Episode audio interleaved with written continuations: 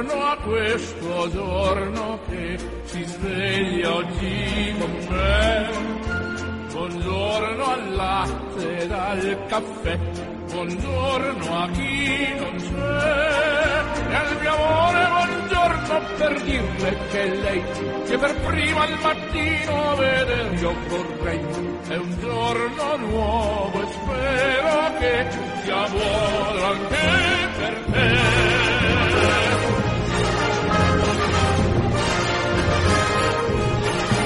tutti giunga un cordiale saluto e l'augurio di una felice e serena giornata da Orazio Coclite. La puntata odierna è dedicata alle catechesi di Papa Francesco sui testimoni dello zelo apostolico. Non mi resta dunque che augurarvi un buon ascolto. È un giorno nuovo e poi chissà Ospite della puntata odierna è Don Pasquale Brizzi, docente alla Facoltà Teologica San Pio X di Catanzaro.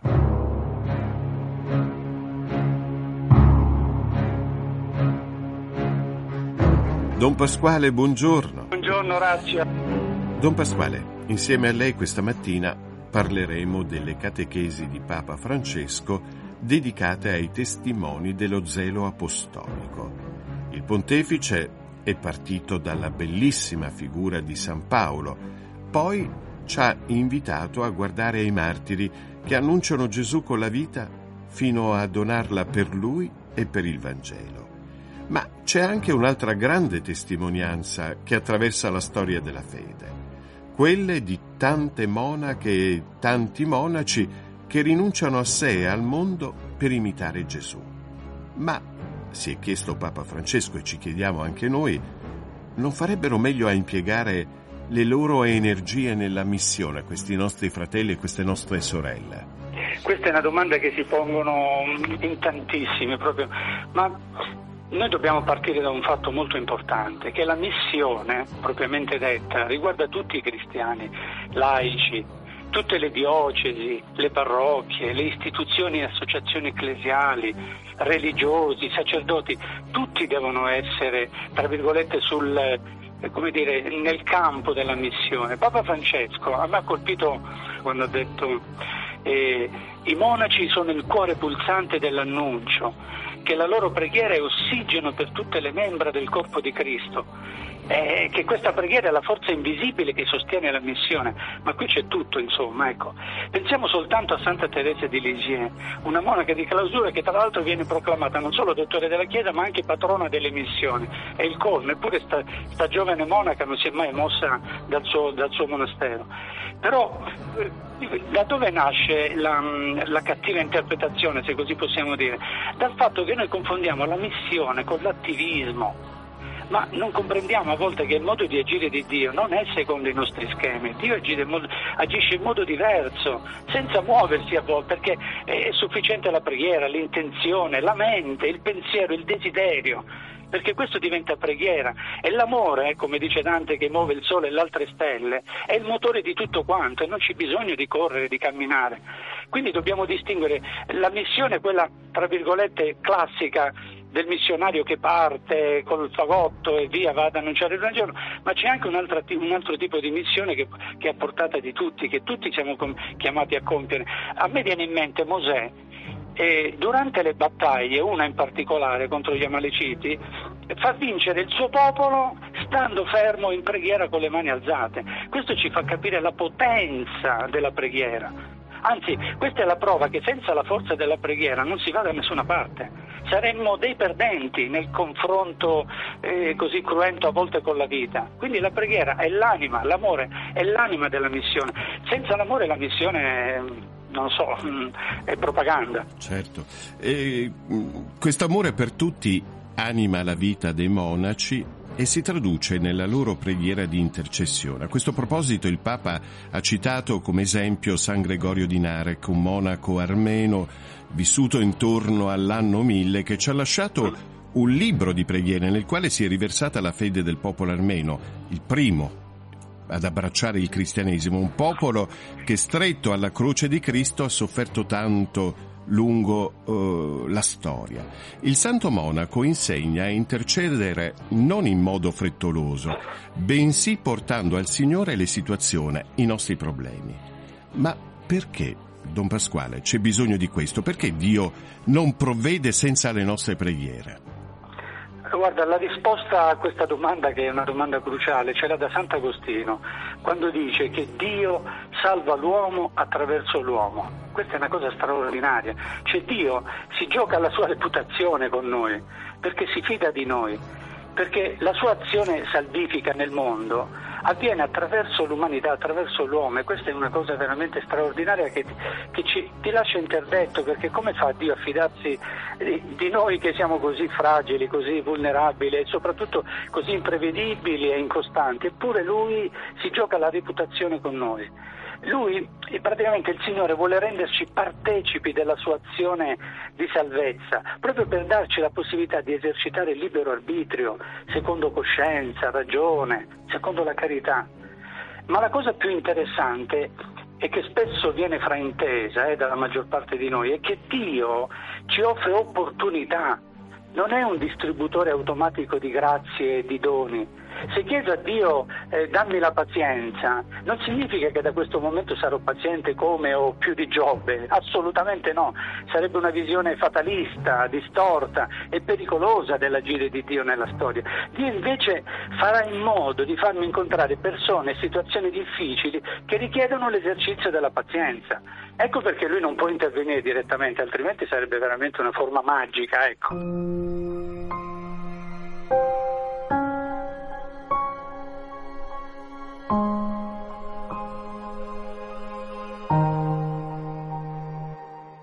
Gesù mi fondo in te e tu fonditi in me. Gesù, facciamo tutto insieme, fondiamoci a vicenda nell'amore, nei desideri e nella volontà, per potermi fondere nei desideri, nell'amore, nella volontà di tutte le creature. E poi fondo tutte le mie piccole particelle nelle tue per potermi fondere in tutte le creature per darti per tutte quell'amore, quella gloria e soddisfazione che tutti ti negano, che tutti ti negano. Vita mia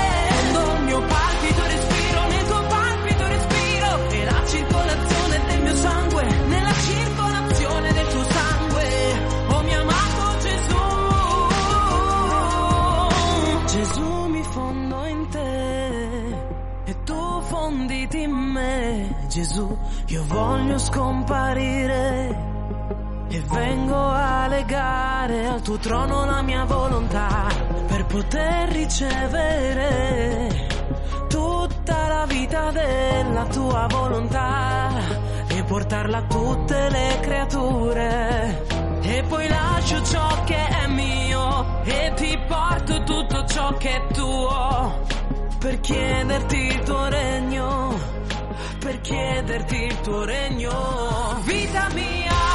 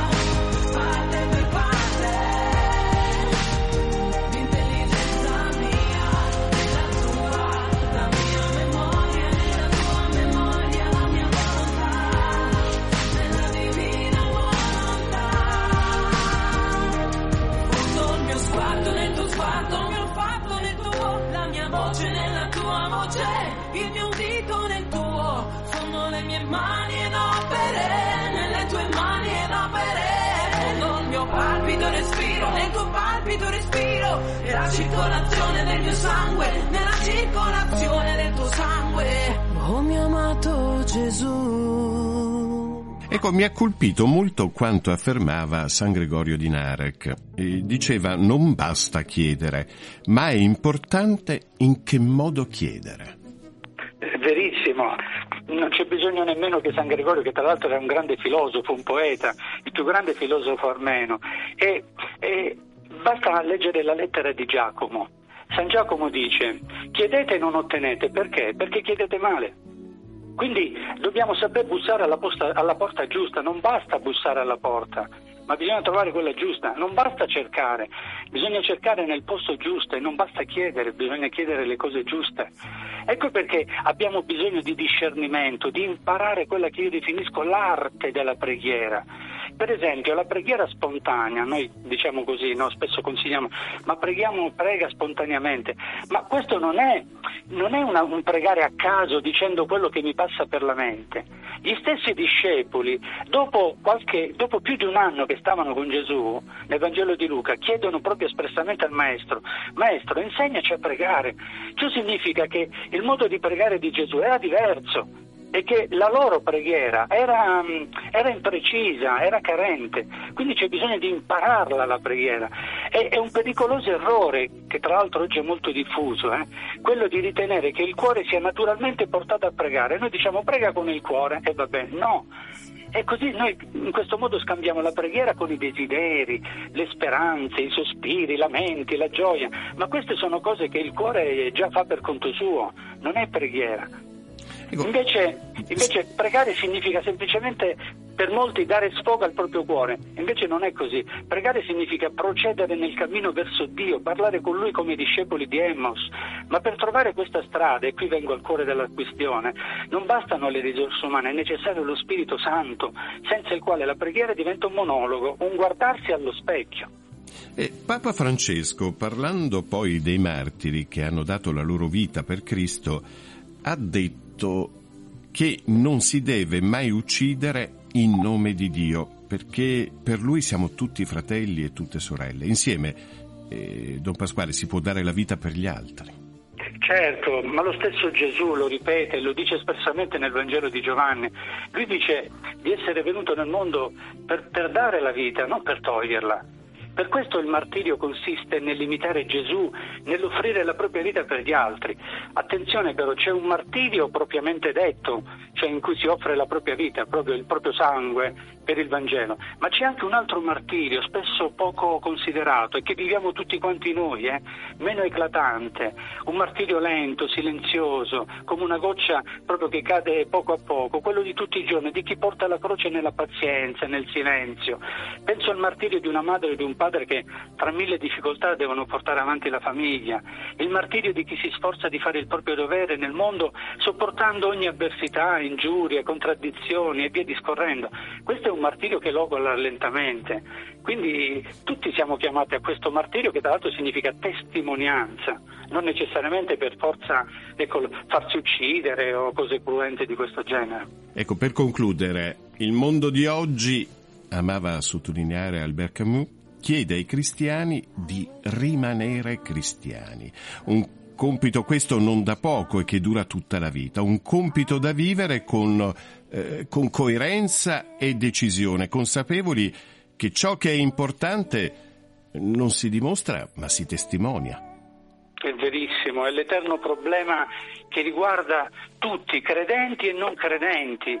La coerenza è la misura alta dell'essere persona. In latino, tra l'altro, coerenza significa stare attaccato insieme, quindi un'unità. La coerenza è la qualità dell'unità che si muove nella stessa direzione ed è così la fede coerente. La fede coerente si, ste- si testimonia con l'unità alla Chiesa, nell'ascolto del Magistero, della parola di Dio, della tradizione. E in questo Gesù è il modello di coerenza, per via della sua testimonianza in parole e opere. Ciò che Gesù diceva lo praticava subito, senza mai sbagliare un colpo. Questa è la direzione che noi dobbiamo prendere, altrimenti siamo come coloro che si guardano allo specchio senza concludere nulla. Don Pasquale, termina qui la nostra uh, bellissima chiacchierata, è sempre un piacere, ripeto, ascoltarla. E, e, e, fortunati ancora una volta, non soltanto i suoi parrocchiani ma anche i suoi studenti, perché lei è docente alla Facoltà Teologica San Pio X di Catanzaro. Don Pasquale, io mh, la saluto, le auguro una felicissima giornata e le dedico il prossimo brano. Buona grazie, giornata Don Pasquale. Grazie, grazie, grazie. Grazie ancora Don Pasquale Brizzi, docente alla Facoltà Teologica San Pio X di Catanzaro.